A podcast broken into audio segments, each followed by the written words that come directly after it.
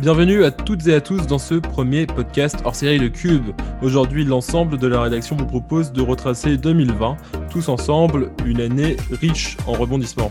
Riche en rebondissements, riche en émotions aussi. Et pour ce faire, de nombreux rédacteurs et rédactrices seront présentes pour vous dévoiler les coulisses des reportages qui ont marqué l'année sur notre site cubemedia.fr. Nous allons aussi tenter ensemble de retracer la folle actualité de cette année 2020 qui vient de s'écouler. Tous nos chroniqueurs se sont donc mobilisés pour vous offrir des rétrospectives sur ce qui s'est passé en France cette année, à l'international, dans le domaine culturel, sans oublier les quelques cartes blanches laissées à nos rédacteurs en fin d'émission qui promettent d'être savoureuses. Je suis Théodore Azouz, je vais vous accompagner tout au long de cette émission.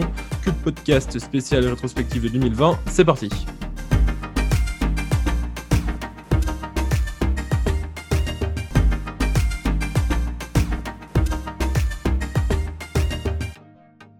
Et on commence euh, l'émission avec ce premier reportage qui a marqué l'année. C'est un reportage sur Albi, un jeune qui a été condamné à 7 ans de prison et qui a bénéficié d'un programme au sein d'une association lilloise, La Beige, et dont nous avons pu suivre le parcours sur un an avec Héloïse et Faustine qui est avec moi à présent. Salut Faustine. Salut Théodore. Alors déjà, est-ce que tu peux nous dire un peu euh, comment euh, l'idée de ce reportage est venue? Alors, euh, initialement, quand on s'est rendu euh, à l'association, on avait pour projet de réaliser euh, un reportage avec tous les jeunes qui bénéficient donc, du programme Jeunes, qui est un programme qui aide les personnes sans abri en dessous de 25 ans. Et voilà, on voulait en fait s'immerger avec eux pendant plusieurs jours pour un petit peu voir bah, voilà, comment s'organiser les jeunes entre eux, comment les relations se développaient entre les jeunes et, surtout qu'est-ce qui été mis en place pour ces jeunes pour les aider à, à sortir de la rue. Et en fait, quand on s'est rendu sur place, euh, il se trouve que personne n'a voulu euh, participer au projet. Voilà, ils ne voulaient pas être filmés, ce qui est compréhensible puisqu'ils sont dans, des situations assez délicates. Donc, euh, on s'est retrouvé face à, de nombreux refus. Et, au moment de partir, en fait, il y a un des jeunes qui nous a, qui nous a dit que lui était partant. Il voulait, il voulait surtout voilà, participer à l'aventure, être filmé, pouvoir expliquer un petit peu son parcours. Et de là, on a reconstruit un petit peu le, reportage pour s'adapter à lui et, et faire un reportage autour de son parcours. Et, du coup, en plus, ce qui était compliqué, c'était qu'on avait prévu de faire ce reportage sur moins de temps qu'initialement. Donc, avec le confinement, on a dû tout réadapter niveau, euh, niveau horaire. Et euh, aussi, peut-être que tu peux rappeler euh, ce qui s'est passé en septembre quand on a essayé de le retrouver. Oui, c'est ça. En fait, voilà, on a dû un petit peu s'adapter à ses disponibilités déjà, mais aussi surtout au contexte sanitaire. Donc, euh, ce qu'on a fait, c'est qu'on voulait que ce soit sur du long terme pour avoir le temps de construire une relation euh, avec euh, le jeune en question qui s'appelle Albi, comme tu l'as dit, Théodore, au début.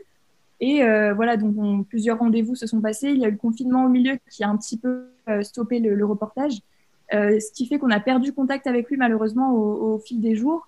Et en septembre, septembre dernier, on a un petit peu enquêté pour essayer de le retrouver parce qu'on avait totalement perdu sa trace personne de l'association avait vraiment de ses nouvelles. Au final, on l'a retrouvé euh, en faisant, enfin, grâce au bouche à oreille, on l'a, on l'a retrouvé et, euh, et on n'a pas pu le, voir euh, du coup en vrai à cause de, la crise sanitaire, mais on l'a eu au téléphone et, on lui a demandé un petit peu, ben voilà, où il en était, comment ça se fait qu'il était plus, qu'il plus membre de l'association et qu'il bénéficiait donc plus du, programme.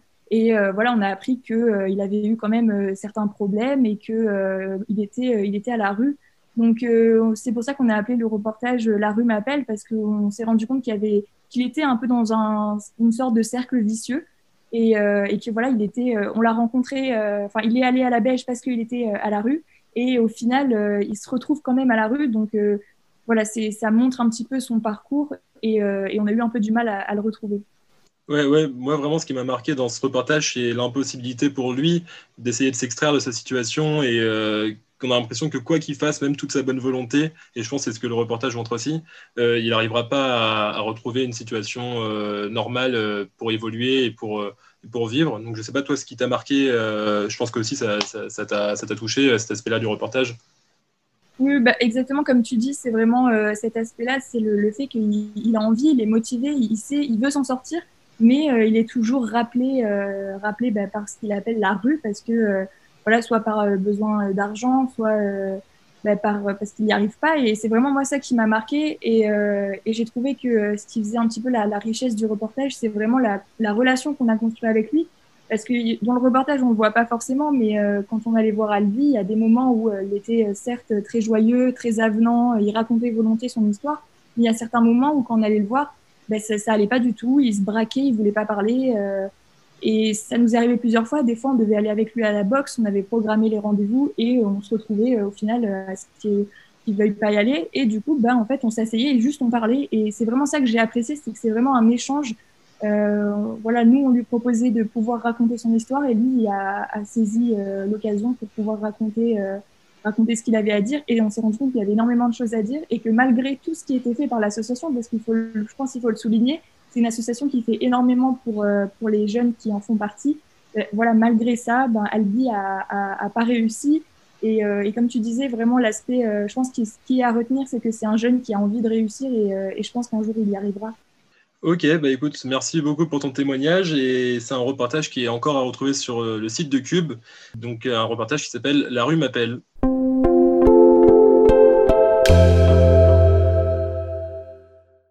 Et à présent, c'est lors de la première rétrospective de ce podcast consacré à l'actu nationale, l'actu qui a marqué la France durant cette année 2020.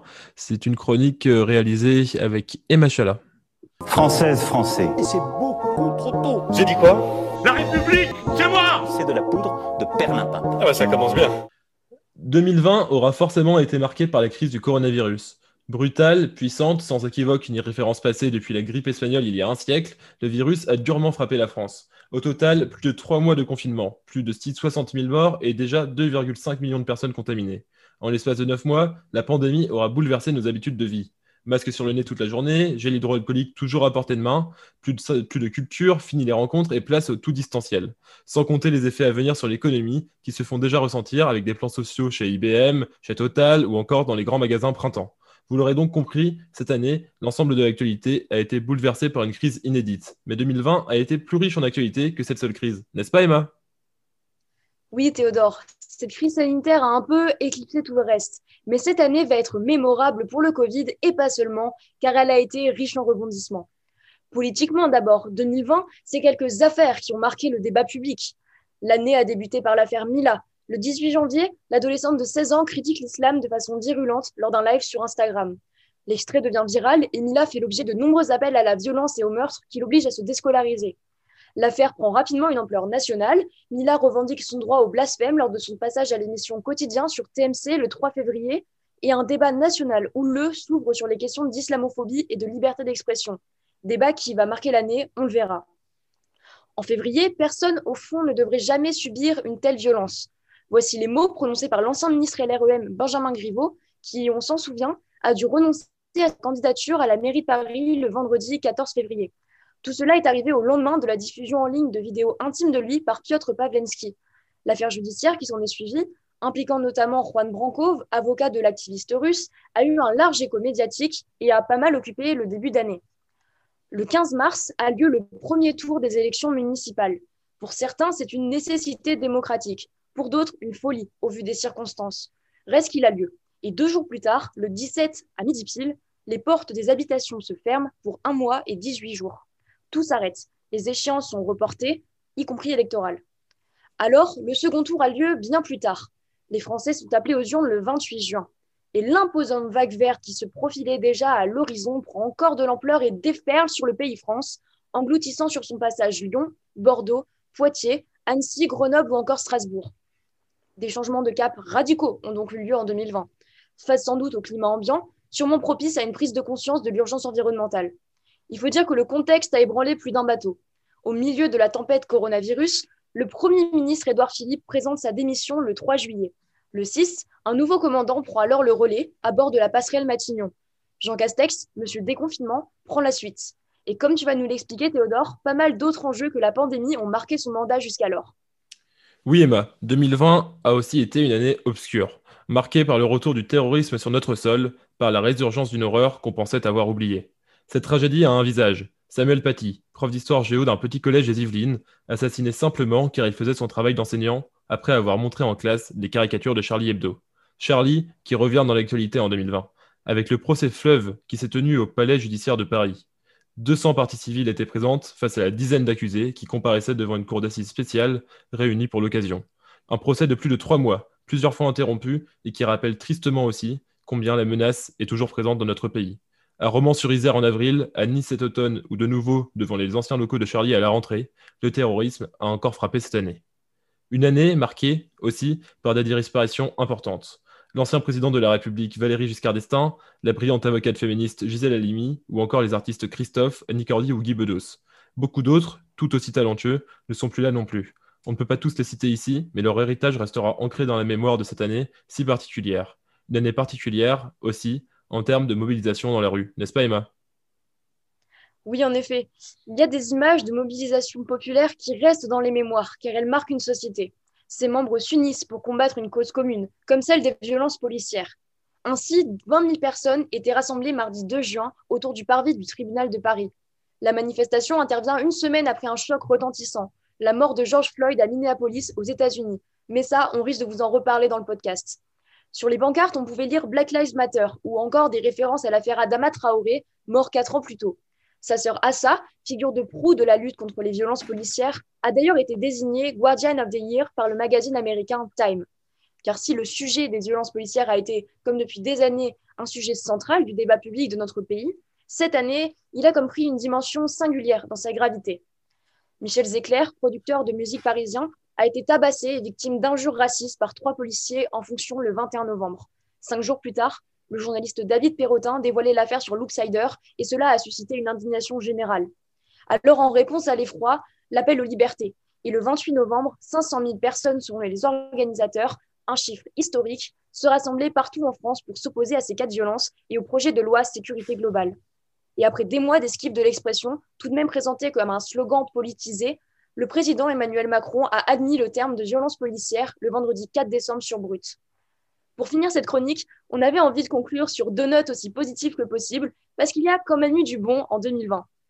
D'abord, l'image d'un fils qui enlace tendrement sa mère en hurlant de joie. Le 8 octobre, Sophie Pétronin, la dernière otage française qui était encore détenue à l'étranger, a été libérée après près de quatre ans de détention par le groupe islamique ACMI au Mali. Niveau politique, le congé paternité a été doublé et va passer à 28 jours à partir du 1er juillet prochain. Alors, malgré le Covid-19, les bouleversements politiques ou sociaux, des moments d'effroi ou d'émotion, elle a quand même eu du positif cette année. En tout cas, on s'en souviendra de 2020.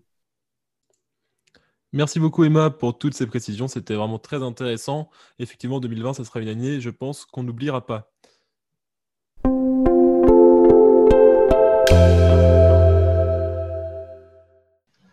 On continue notre tour des reportages qui ont marqué l'année sur Cube avec toi, Rosamélie. Salut.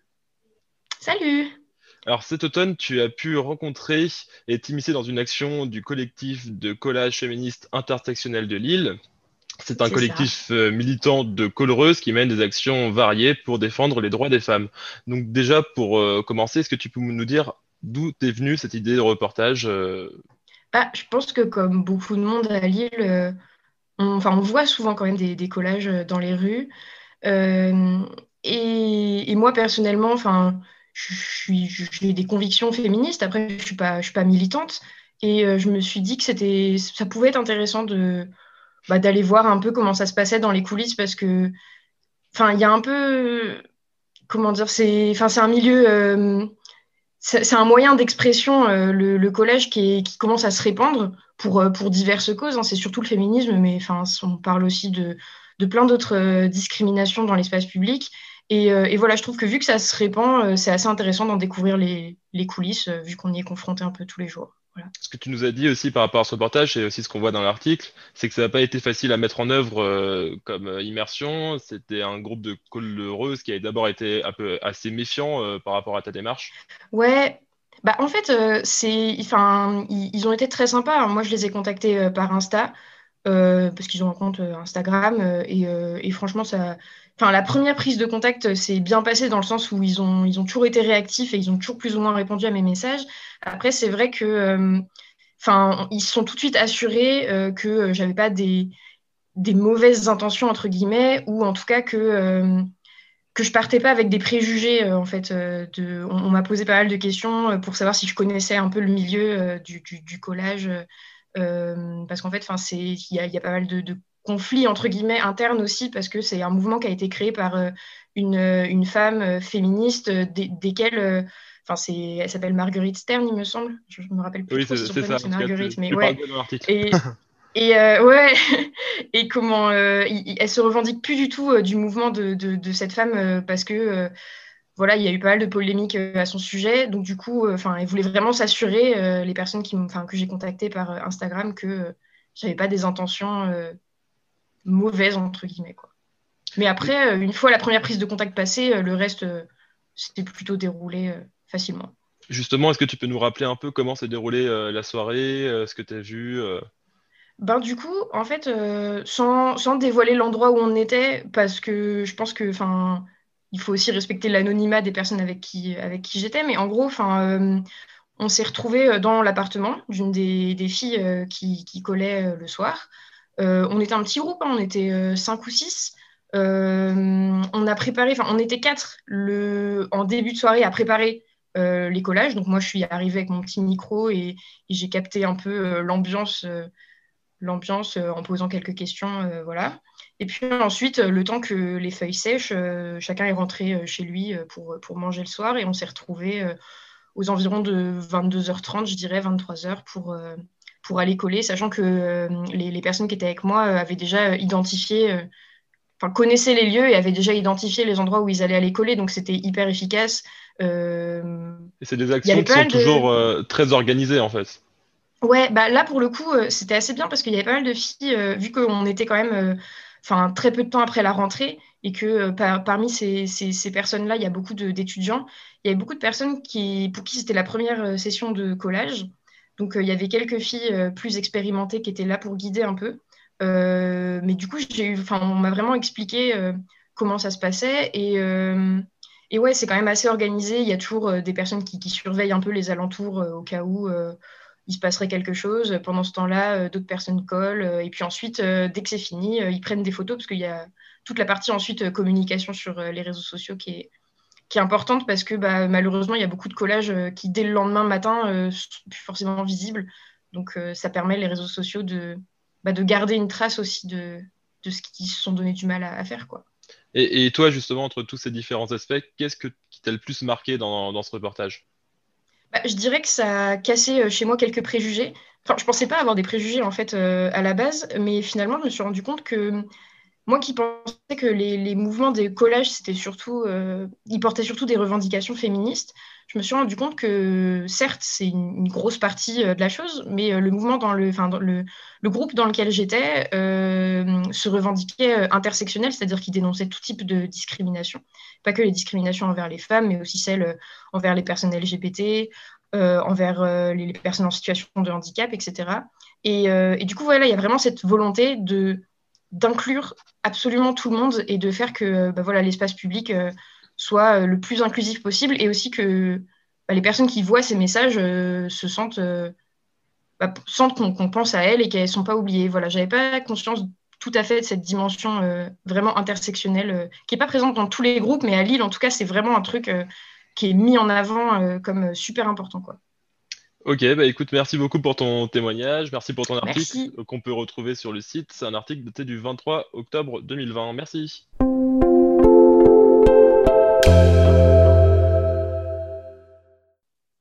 Et maintenant, on retrouve Cam pour quelques événements internationaux qui ont marqué cette année quelque peu chaotique. Vous l'aurez compris, il est l'heure de la chronique internationale. Now more than ever is the time to keep going. You are fake news. L'anglais, c'est facile. Tu pitches des mots ensemble, ça fait une phrase. Well, uh, yes, of course. That's what I do! Oui, effectivement, euh, Théodore, la grande nouveauté, si je puis dire, de cette année, évidemment la Covid-19, un nouveau coronavirus, donc qui a commencé à évoluer sur un marché de Wuhan en Chine et qui s'est répandu à grande vitesse partout dans le monde. Récemment, des cas ont même été découverts sur le seul continent qui avait été épargné, l'Antarctique. Un bref bilan en chiffres donc, plus d'un million soixante mille personnes sont décédées du coronavirus dans le monde. Les États-Unis sont euh, le pays le plus endeuillé, suivi par le Brésil et l'Inde. Cette pandémie a eu de lourdes conséquences euh, sur l'économie, la politique et la culture mondiale, et sans m'attarder sur le négatif, voilà quelques petites nouvelles positives euh, dues au coronavirus, au confinement, au ralentissement de l'activité humaine en général. Quelques dauphins sont revenus nager près des ports euh, d'Italie, des espèces qu'on croyait éteintes ont réapparu, et la pollution a fortement régressé, notamment en Chine, où une baisse du dioxyde d'azote de 10 à 30% a pu être observée par la NASA. Aux États-Unis, cette année, l'élection présidentielle a fait couler de l'encre. Les Américains ont donc désigné indirectement, à l'aide de leurs grands électeurs, le président élu Joe Biden, 78 ans. Il succédera officiellement à Donald Trump le 20 janvier prochain, au terme de la cérémonie d'investiture au cours de laquelle Joe Biden devra entre autres jurer sur la Bible de protéger et de défendre la Constitution américaine. Le futur président a été officiellement approuvé donc mi-décembre par le collège électoral et les nombreux recours pour inverser les résultats de l'élection déposés par le président Donald Trump n'ont jamais abouti. Si 2019 a été l'année de la révélation du crime contre l'humanité que subissent les Ouïghours en Chine, 2020 a donné de la visibilité à cette affaire, et pour celles qui n'ont pas entendu ma chronique sur les Ouïghours, je vous invite à aller écouter le deuxième podcast d'Actu de Cube sur SoundCloud. Cette minorité ethnique est en grande majorité enfermée dans des camps et forcée à travailler, et cette année l'Europe s'est dotée d'un mécanisme de sanctions ciblées contre les auteurs de graves violations des droits de l'homme dans le monde. Les défenseurs de la cause des Ouïghours, notamment Raphaël Glucksmann, député européen, espèrent pouvoir se servir de ce mécanisme pour viser les responsables de la déportation des Ouïghours. Alors oui, au niveau des droits de l'homme et de la femme, il reste beaucoup à faire, et d'ailleurs l'actualité de cette année donne une place importante également aux femmes qui continuent à se battre sans relâche pour leurs droits, notamment en Argentine où la loi sur l'avortement jusqu'à la 14e semaine de grossesse a été approuvée par la Chambre des députés, ou encore en Pologne. Fin octobre, le tribunal constitutionnel polonais a proscrit l'IVG en cas de malformation grave du fœtus, restreignant encore ce droit fondamental des femmes. La législation sur le sujet est une des plus restrictives d'Europe avec autorisation légale seulement en cas de viol, d'inceste ou de menace pour la vie de la mère. Le lendemain de cette décision, 100 000 personnes manifestaient et on a assisté à un véritable mouvement de défense des droits des femmes, avec notamment des slogans féministes aux fenêtres des voitures, des appartements, des vitrines de magasins, un mouvement donc qui a réussi pour l'instant, sinon à faire reculer la loi, au moins à ce qu'elle ne sorte pas dans le journal officiel, signe de sa mise en application. Alors voilà, j'ai pas pu parler de tout, mais j'espère que cette sélection vous a permis d'y voir un peu plus clair dans le chaos de cette année 2020.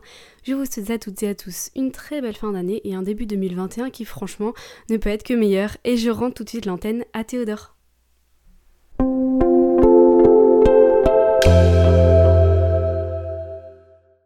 Et à présent, on reçoit Jules, rédacteur pour Cube, et également chargé des réseaux sociaux pour Cube. Salut Jules. Salut. Alors Jules, tu es l'auteur de l'article qui a fait le plus de vues sur notre site cette année. C'est un article qui a été publié le 9 mars 2020. Tu avais rencontré Lisa, Lisa Maruco, atteinte d'une tumeur au cerveau, et elle te racontait son combat pour mener à bien ses études en parallèle. Alors déjà, est-ce que tu peux commencer par revenir sur comment tu as rencontré Lisa? Alors Lisa, c'est une, euh, c'est une personne que je connais depuis très longtemps. On s'est rencontrés, euh, on s'est rencontrés quand on a commencé le collège ensemble. Et du coup, on est devenus amis et, c'est comme ça que je la connais. Du coup, j'imagine que l'entretien était, euh, s'est bien passé, était assez fluide, qu'il n'y a pas eu de problème particulier pour le mener? Non, pas du tout. bah, déjà, de base, l'idée de l'interview, elle, est venue, elle est venue comme ça, un soir où on prenait un, un apéritif ensemble. Et on s'est dit, bah, pourquoi pas réaliser une interview sur son parcours et sur son histoire. C'est vrai qu'elle a une histoire vraiment singulière. Qu'est-ce qui, toi, t'a marqué euh, vraiment euh, dans, son parcours? Ce qui m'a marqué au cours de cette interview, c'est que Lisa est une fille qui s'est toujours énormément battue pour avoir euh, d'excellents résultats, pour toujours réussir ce qu'elle entreprenait, mais qui n'a pas eu un parcours simple, qui a eu beaucoup d'embûches. elle a notamment eu sa, du coup, sa maladie, comme, comme on traite dans l'interview. Et ce qui m'a marqué, c'est qu'elle garde toujours une, grande positivité et beaucoup de détermination pour, euh, pour continuer à avoir une vie normale malgré tout ce qui peut lui arriver. Oui, c'est ça, l'interview est finalement très optimiste et euh, c'est peut-être aussi ce qui a fait le succès de, de, cet article. Je pense que ça a dû beaucoup y contribuer et que c'est quand même une personne à laquelle on peut facilement s'identifier pas forcément par sa maladie, mais notamment par son combat. Euh, c'est quand même assez, euh, assez récurrent que dans nos familles ou dans notre entourage, on ait des personnes qui doivent affronter une maladie. Et je pense qu'elle a dû permettre à certaines personnes de pouvoir s'inspirer de, de, sa détermination et de son envie de toujours avancer malgré les difficultés de la vie. En tout cas, c'est un super article qui est toujours à retrouver sur le site de Cube. Merci Jules. Merci à toi.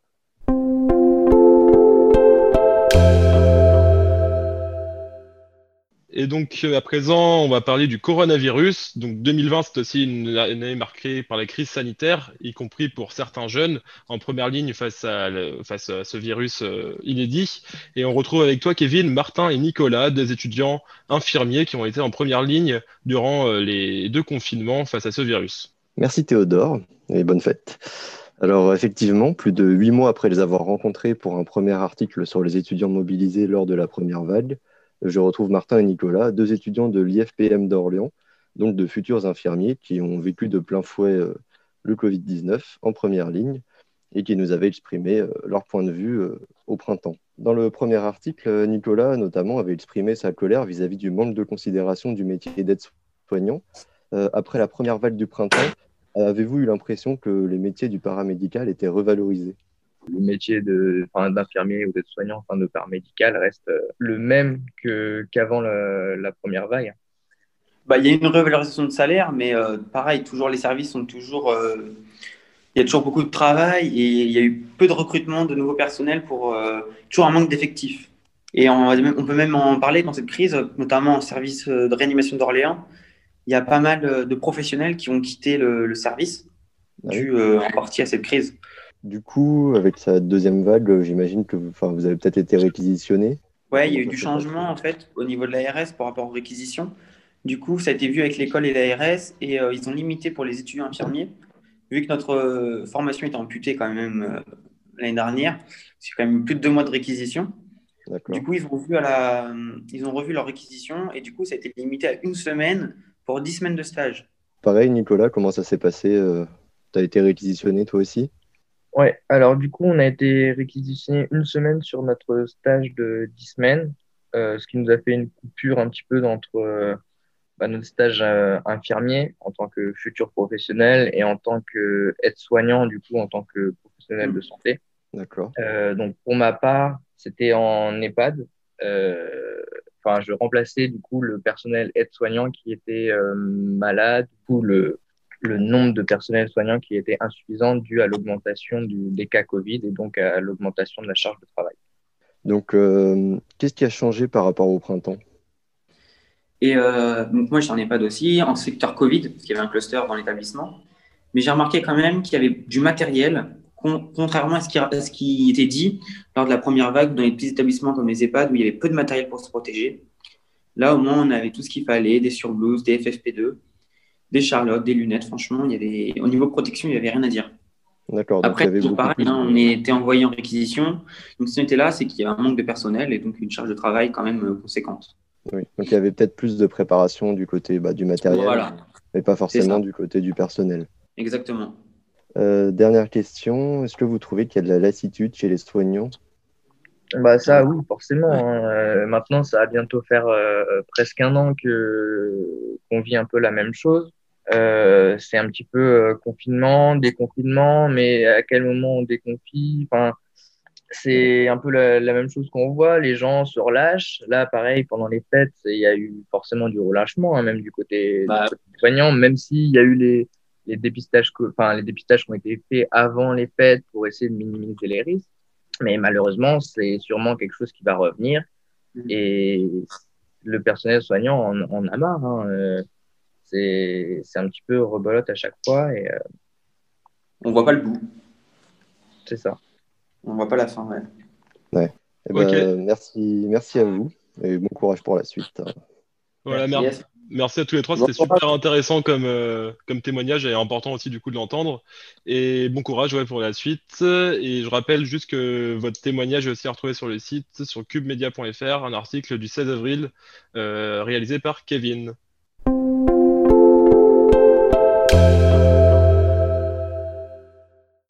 Églantine va quant à elle nous dresser un portrait culturel de l'année 2020, plus que particulière pour cette industrie qui n'est pas très Covid compatible. Églantine, c'est à toi.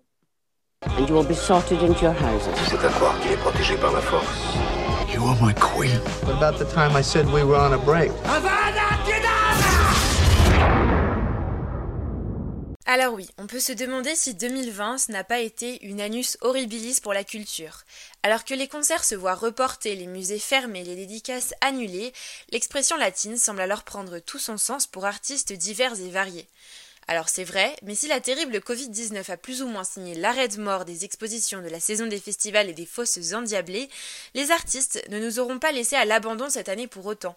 Peut-être sont-ce les confinements qui ont titillé leur inspiration, mais on compte beaucoup d'excellentes productions culturelles en 2020.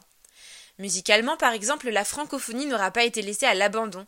Gaël Faye, Lucende Yakuza et Damso ont notamment su éclaircir le ciel nuageux de cette année difficile avec leurs nouveaux albums. Et je pense inutile de rappeler à tous et à toutes l'hymne qu'a su être bande organisée, qu'on n'aura malheureusement pas pu hurler dans les boîtes, mais qui a su être mise à l'honneur tant bien que mal, en témoigne le double single de diamant du titre. 2020, c'est l'année du virtuel, et cela s'est traduit dans la musique. De nombreux artistes ont profité des confinements pour proposer des live sessions en solo ou en partenariat avec les radios. L'Orchestre national de France notamment a su faire unité des isolements de chacun et de chacune en proposant des versions confinées du boléro de Ravel ou de la valse numéro 2 de Shostakovich, suivies de près par le chœur de Radio France et leur sublime version de O Fortuna issue de la Carmina Burana de Karl Orff. Mais ils n'auront pas été les seuls. Le groupe français de luxe a sorti un album entier de reprises confinées de leurs morceaux. Modernes comme classiques, ont dû en effet faire face à une menace commune, celle de la transmission du coronavirus dans les salles de spectacle, et ainsi innover pour la contrer. Et comme les artistes savent tirer intérêt de chacune des épreuves de la vie, on a pu également assister à la première pièce de théâtre mise en scène pour Zoom. C'est Arthur Noziciel qui a adapté un texte de Jean Genet pour en faire la pièce de théâtre Covid compatible qu'est Splendids. Les belles robes de cérémonie seront elles aussi restées au placard malheureusement alors que nombre de ces cérémonies ont eu lieu en visuel? Les Emmy Awards ont sacré Zendaya à travers un écran et les prix Goncourt et Renaudot ont également été attribués à travers la conférence Zoom la plus atypique de l'année. Histoire du fils et l'anomalie auront leur ruban rouge néanmoins, ainsi que les impatientes, quatrième roman de Jaili Amadou Amal. Impatient, on ne peut que l'être, impatient de s'enivrer de culture, de sorties, d'être ébloui par les spots des salles et assourdi par les enceintes des concerts. Car malheureusement, 2020 a également signé beaucoup de faux départs pour la culture. Si beaucoup ont su s'adapter tant bien que mal aux exigences de la pandémie, certains ont dû accepter l'irrémédiable report de leurs projets. Les tournées sont sans cesse repoussées à un temps où, on l'espère, on pourra danser dans les salles de spectacle, les festivals à des étés moins masqués et plus libérés, les expositions à un jour de réouverture qu'on ne semble plus attendre. Alors, en attendant, on prend ses places pour les festivals de l'été 2021, signe d'un espoir qui ne faiblit pas malgré les rebondissements de cette pandémie qui ne semble ne jamais terminer. On admire les collections des musées sur leur site, on écoute les IGTV des musiciens et musiciennes, on mate les chefs-d'œuvre sur Netflix ou Canal, et on lit des fictions pour tenter d'échapper à cette réalité peu réjouissante. Peut-être que finalement, la réelle science-fiction de 2020 n'est autre que la pandémie de coronavirus? Covid-19 versus industrie culturelle, bientôt sur vos écrans? Merci beaucoup Églantine, on l'aura compris, le bilan culturel cette année est plus que contrasté. La culture, on en reparle dans un instant avec la chronique cinéma, à suivre également les cartes blanches de nos chroniqueuses et le retour sur le reportage de Nausicaa.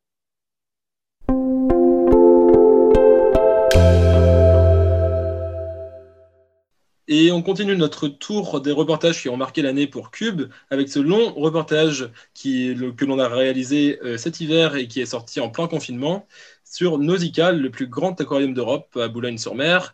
Emma, est-ce que tu pourrais peut-être d'abord euh, un peu revenir sur euh, ce qu'on a fait là-bas? Bonjour, alors euh, oui, euh, on a voulu faire ce reportage à Nausicaa euh, parce que ce qui nous intéressait dans ce plus grand aquarium d'Europe, c'était déjà de, découvrir un peu le lieu, de le faire découvrir aux gens qui ne viennent pas forcément tous de la région Nord-Pas-de-Calais, et, également de faire découvrir vraiment l'objectif de, ces infrastructures, qui est aussi avant tout de, protéger les, les, espèces marines, l'écosystème marin.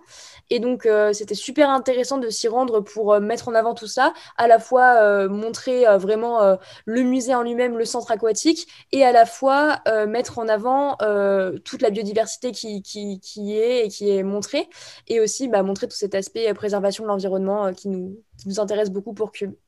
Oui, voilà, je pense que c'est ça qu'on a réussi à, à, mettre en parallèle dans le reportage, en tout cas qu'on a essayé de faire, de mettre en parallèle la préservation de l'environnement et aussi le côté spectacle de Nausicaa, qui est vraiment, Faustine, un des piliers de l'aquarium euh, tel qu'on l'a découvert. Oui, c'est ça. Et surtout, euh, moi, ce qui m'a marqué, c'était l'imbrication, si je puis dire, de la musique et de, tout ce qui était l'aspect un peu euh, lumière, parce que c'était quand même un endroit relativement sombre, donc on était quand même une équipe assez nombreuse avec beaucoup de caméras, de, de, matériel pour prendre le son. Et Emma, du coup, justement, on a essayé euh, pendant ce reportage de faire quelque chose de beaucoup plus organisé peut-être que les autres reportages. On avait un planning qui était prévu à l'avance, euh, on avait prévu plusieurs caméras.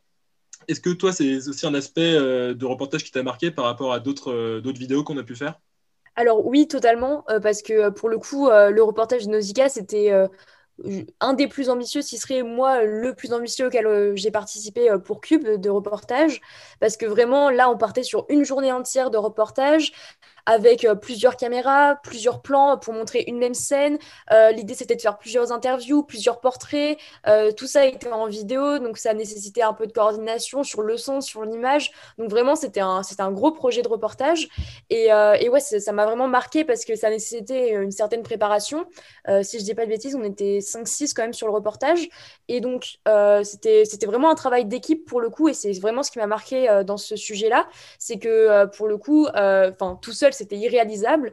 Et euh, ce qui a pu faire euh, un, rendu, euh, enfin convenable qui me qui est vraiment satisfaisant pour ma part c'est qu'on ait pu comme ça tous contribuer à notre manière en apportant chacun notre technique chacun notre point de vue et ça a fait un reportage vraiment complet oui, et puis c'est aussi sur ce genre de reportage qu'on apprend aussi beaucoup pour nous-mêmes, dans notre manière de, de faire des vidéos.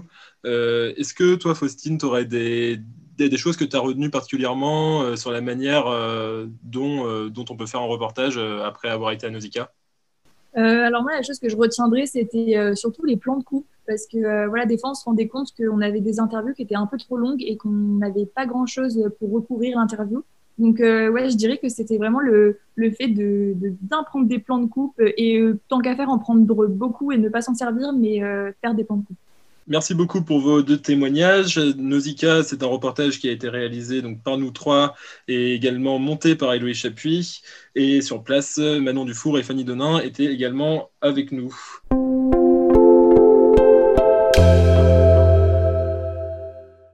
L'émission touche à sa fin, mais avant ça, nous avions décidé de laisser à Sarah une carte blanche euh, sur une des thématiques euh, d'actualité qui a marqué l'année. Elle a choisi d'évoquer le climat, et vous verrez que le bilan en la matière cette année n'est toujours pas très brillant. Sarah, c'est à toi.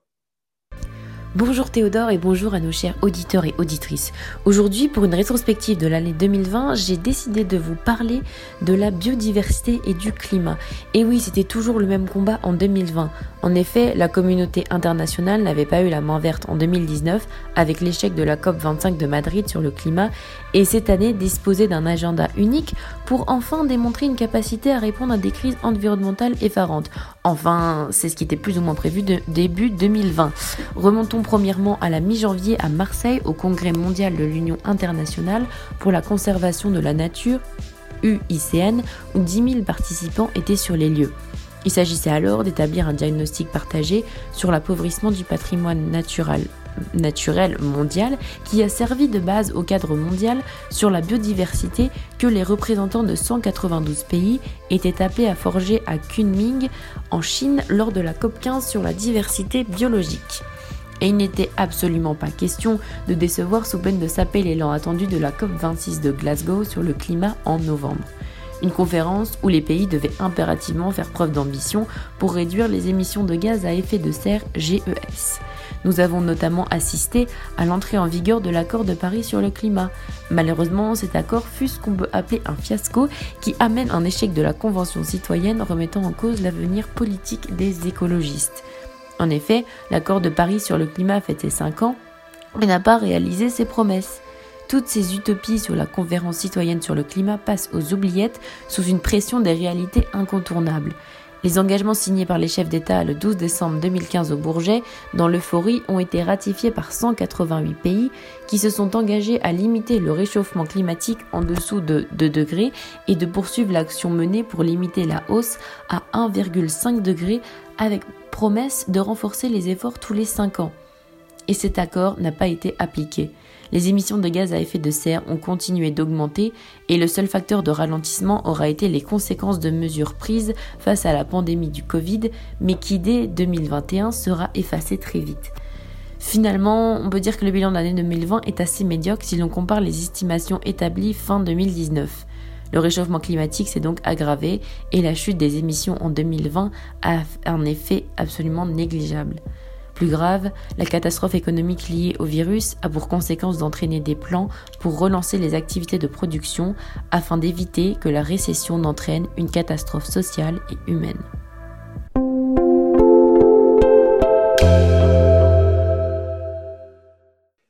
Et je suis maintenant avec Lucille, rédactrice pour Cube. Salut Lucille. Salut. Alors Lucille, tu es l'auteur d'une grosse enquête sur l'endométriose.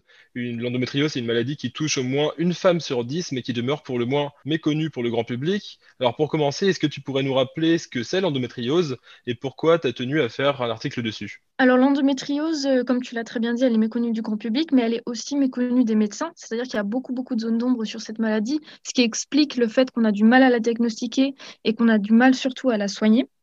Euh, aujourd'hui, il n'y a pas véritablement de traitement en fait, pour soigner l'endométriose. Et en gros, pour faire simple, l'endométriose, c'est, hum, elle se, elle se manifeste principalement par des, de fortes douleurs de règles. C'est comme ça qu'en général, euh, les femmes euh, bah, cherchent en fait à, à, à, se faire soigner parce que y a, leur cycle menstruel est perturbé. Et euh, donc voilà, donc c'est une maladie gynécologique et euh, en fait, euh, donc c'est soit elle est diagnostiquée quand les femmes ont de très fortes douleurs de, de règles, soit c'est quand elles souhaitent avoir un enfant et qu'elles n'y arrivent pas. Et c'est parce qu'en fait, l'endométriose peut aussi causer des problèmes d'infertilité. Et alors justement, dans ton enquête, de nombreuses femmes témoignent à propos de cette maladie, et le titre de ton enquête, c'est La libération de la parole. Est-ce que tu pourrais revenir déjà sur ce titre qui est assez engagé? Oui, euh, tout à fait. Alors, la plupart des filles que j'ai interviewées sont quand même de ma génération, donc elles ont entre 18 et 25 ans. Et en fait, ce qui m'a beaucoup étonnée, et c'est pour ça aussi que la libération de la parole, il est entre guillemets, parce que en fait, c'est un, une expression qu'elles ont toutes utilisée, mais vraiment sans que je leur, euh, sans que je le mentionne. Et je me suis, euh, ça m'a vraiment étonnée, intriguée, parce que je me suis dit, euh, parce que pour les filles de ma génération, même pour les, pour les garçons de ma génération, quand on dit l'expression libération de la parole, on pense plutôt au mouvement MeToo en 2016, euh, on pense voilà, à ce mouvement pour dénoncer et parler des violences sexistes et sexuelles. Et je me suis dit, c'est étonnant d'utiliser cette expression-là pour parler du tabou des règles et de l'endométriose. Et donc, c'est pour ça, en fait, que, que j'ai choisi ce titre-là, parce que c'était une expression que toutes les filles que j'ai interviewées de, ma génération entre 18 et 25 ans ont utilisé. Et aussi parce que c'est surtout, c'est pas vraiment un article, euh, même s'il y a des professionnels de santé que j'ai interviewés, la grosse partie, la majeure partie des personnes que j'ai interviewées, ce sont des femmes malades. Et donc, je voulais surtout que ce soit leur parole qui soit mise en évidence. Alors, euh, justement, à ce propos, c'est vraiment une enquête qui est fleuve, comme tu dis, tu as interviewé des femmes malades, aussi certains professionnels de santé. Euh, comment tu as réussi à articuler à la fois tous ces témoignages, euh, notamment euh, dans l'écriture de ton article, et aussi dans, dans la hiérarchie que tu as fait des informations que tu avais récoltées? Comment tu as réussi à, gérer tout ça?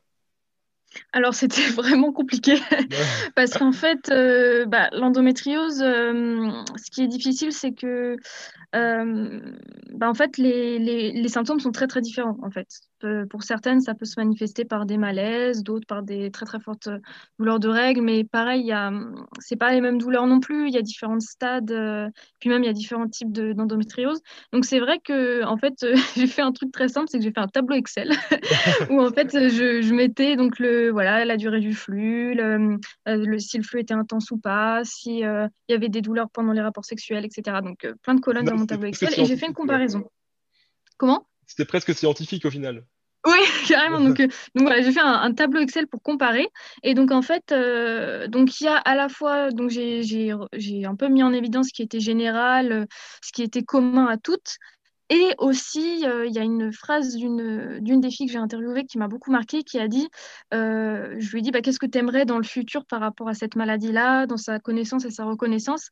Et elle m'a dit, j'aimerais bien que, que, les médecins arrêtent de nous, euh, de nous donner en fait le, le même traitement, qu'ils fassent plus de cas par cas. Et en fait, cette idée de cas par cas, j'ai aussi eu un peu envie de la retranscrire dans l'article. C'est pour ça qu'il est d'ailleurs un peu trop long. C'est qu'il il y a des, un peu des encadrés en gris où il y a vraiment donc il y a à la fois le, ce qui est un point commun en fait pour toutes, et il y a aussi ces, petits carrés gris où il y en a une qui parle et qui raconte euh, son expérience personnelle à elle. Et c'est pour ça que j'ai voulu un peu alterner entre voilà, le, ce qui était général commun et en même temps bah, les, particularités de chacune.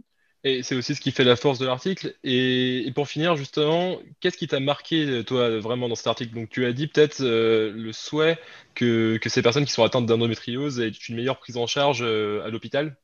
Ce que je me suis dit vraiment il y a, un problème, c'est qu'il y a une énorme méconnaissance en fait euh, sur le corps des femmes, tout simplement, et que euh, bah, du coup, euh, les premières qui en souffrent, ce sont les, femmes malades parce qu'il n'y a pas de traitement en fait, tout simplement. Il n'existe pas de traitement. Il y a des traitements pour les soulager, mais pas pour les soigner ni les guérir.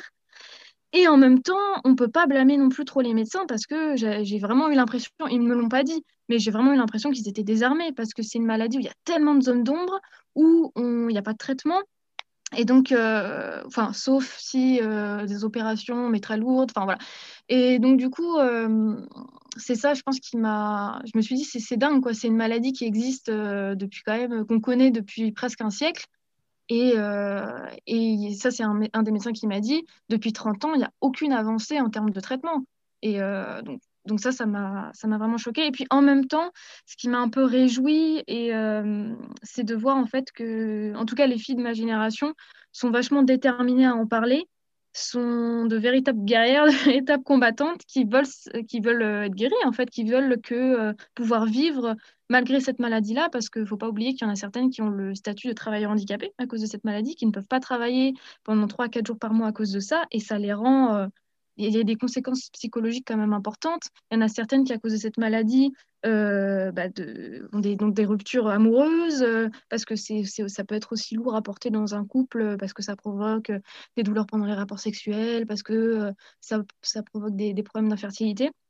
Donc, donc en même temps, j'ai été fascinée, complètement admirative du, courage de, ces femmes qui sont, bah, pour la plupart, étaient quand même très jeunes, et voilà, qui ont une détermination à euh, bah voilà, quand même vivre malgré, euh, malgré cette maladie qui quand même pèse beaucoup et qui pèse lourdement sur leur quotidien. Et ben en tout cas, on espère que cette enquête euh, a pu permettre de, faire, de mettre un peu plus la lumière sur cette maladie et continuera la mettre. Elle est toujours disponible sur cubemedia.fr, un article qui est daté du 30 mai et Lucille, euh, en parallèle, tu es aussi membre de l'association Nouvelles Règles, qui lutte, euh, contre notamment la précarité menstruelle. Est-ce que tu peux nous rappeler un peu ce que c'est l'association et le projet qu'il y a euh, en partenariat avec Cube en 2021 oui, alors euh, merci beaucoup de, me laisser parler de, cette association qui me tient beaucoup à cœur. Donc c'est une association qui a été créée par des étudiantes à l'origine à l'école de journalisme de Lille. Euh, et en fait, le, but est très simple. En fait, on essaie de lutter contre la précarité menstruelle en collectant des dons de protection hygiénique, en particulier des serviettes hygiéniques, et en les redistribuant. Euh, alors nous, on donne plutôt à des foyers parce qu'on est, on est sûr de toucher un, public plus large. Euh, donc euh, voilà, donc on distribue dans, dans certains foyers de, de l'île de, de, jeunes filles et de femmes en situation de précarité. Sinon, ça nous arrive aussi de donner directement à des femmes euh, qui habitent dans la rue, qui, qui sont sans domicile. voilà, donc peut-être à l'avenir, on essaie là de d'avoir des contacts avec des associations aussi de, qui viennent en aide à des, à des migrants, des exilés, des réfugiés pour aussi pouvoir leur, euh, leur en donner. Je veux, juste euh, euh, citer le nom de, Léa Ogel et Chloé Gay, qui sont les, les créatrices de, de, cette association, de cette super asso.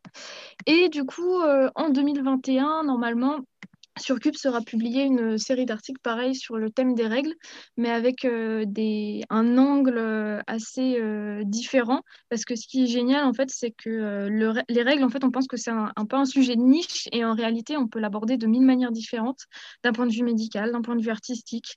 Et, donc voilà, en 2021, il y aura plusieurs articles sur, sur différents points de vue voilà, sur les règles. Et ben, en tout cas, on a hâte de voir ça. Et en ce qui concerne Nouvelles Règles, on peut vous retrouver sur Instagram, je crois. Le Instagram, c'est arrobase euh, nouvelle règle Ouais, nouvelle règle ESI. et, euh, sur et sur Twitter. Ça marche. Bah, merci beaucoup, Lucille, en tout cas. Merci beaucoup à toi.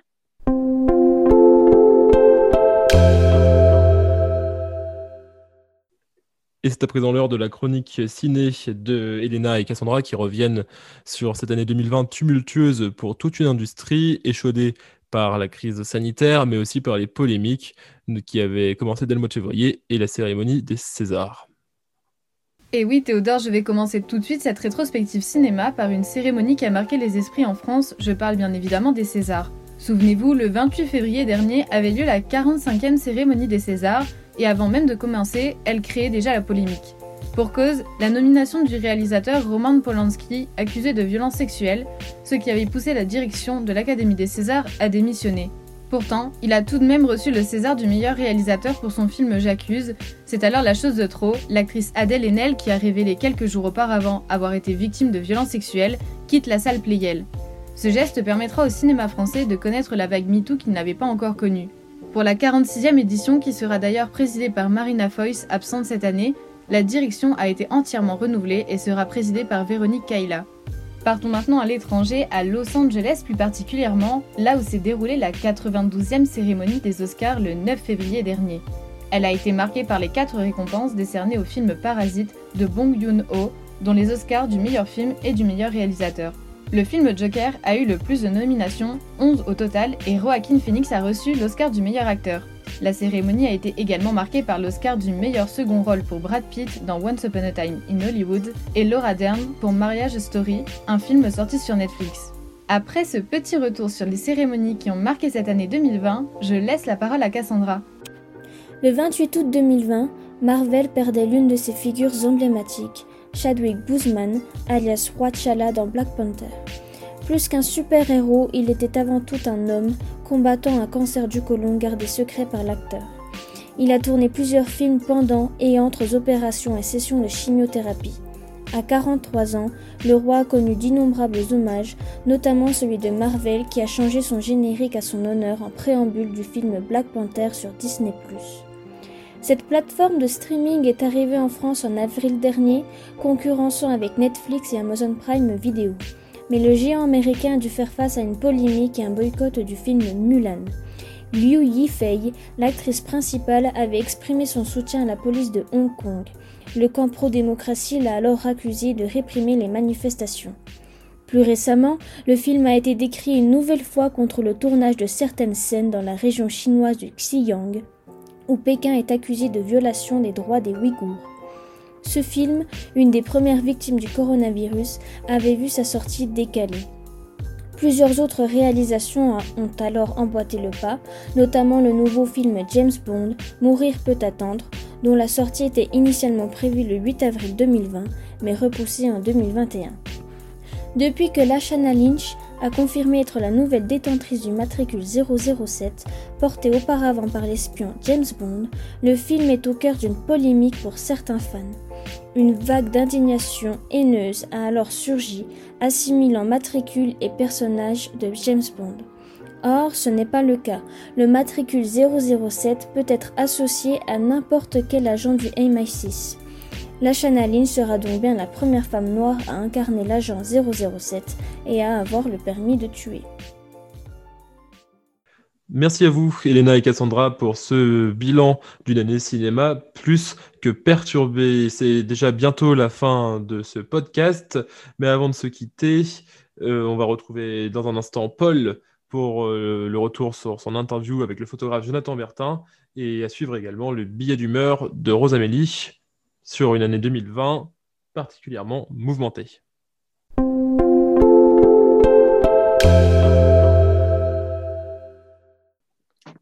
Et 2020, ça a aussi été des sujets plus légers.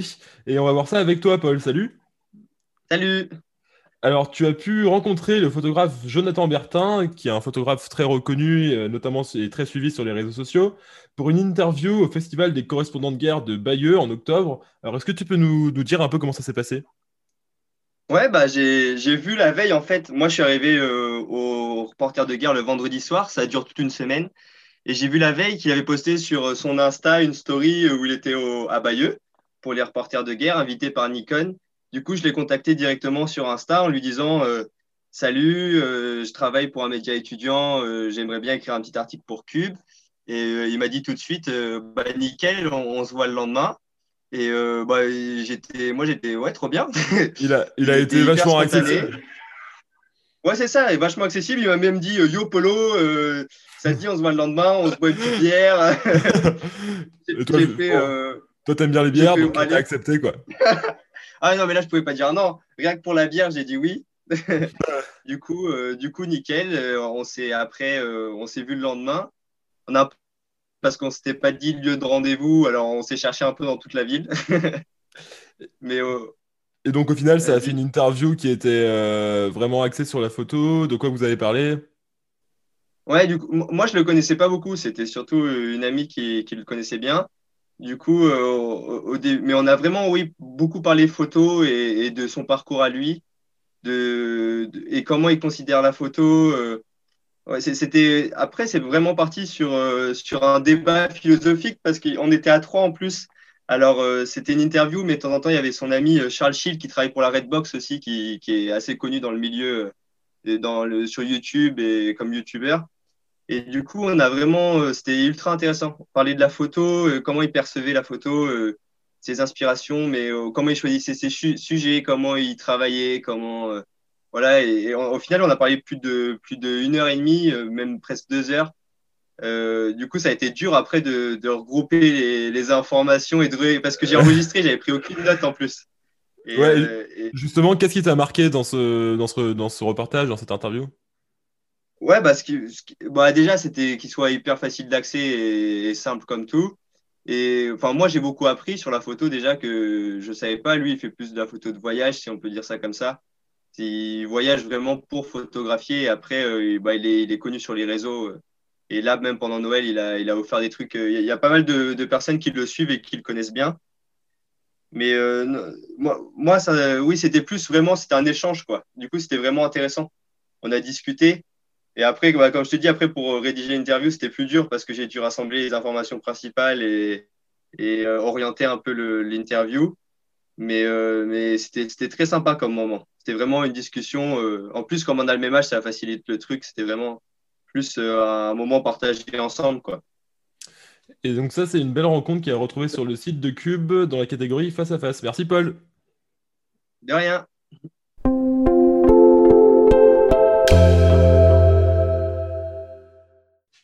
Et c'est déjà presque la fin de l'émission. Et pour clore en beauté ce podcast hors série, nous avons demandé à Rosamélie de croquer l'année 2020 à sa manière Voici le billet d'humeur de Rosamélie.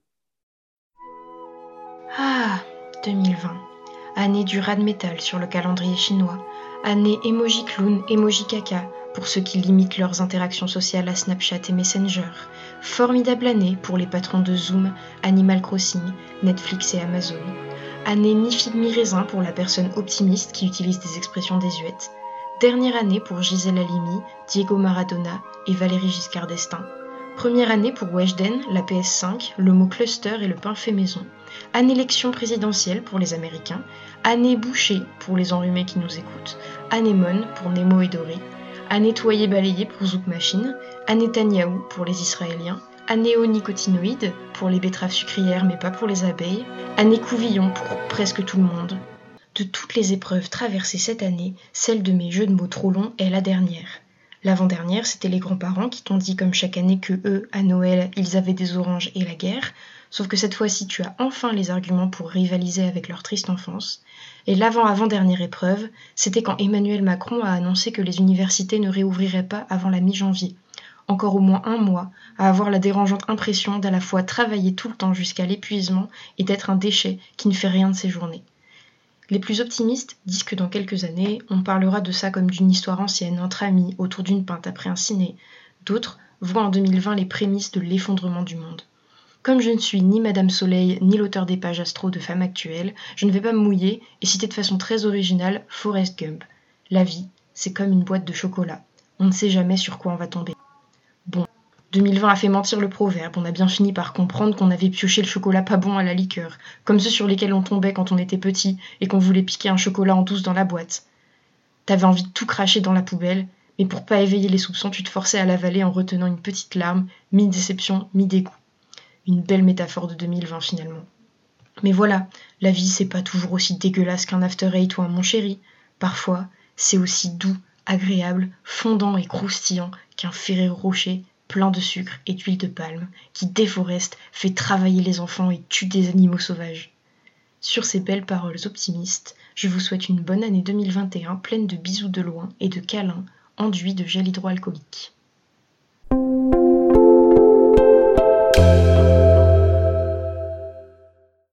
Merci à toutes et à tous de nous avoir suivis. C'est déjà la fin de l'émission. On espère vous avoir appris des choses et donné le sourire après cette année compliquée.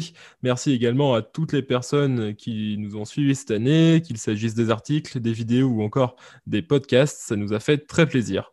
Merci enfin à toutes les personnes qui ont participé à cette émission, de près ou de loin. C'était pas forcément quelque chose de facile pendant les fêtes de sortir ce podcast. Donc un grand merci à toutes et tous pour votre aide précieuse.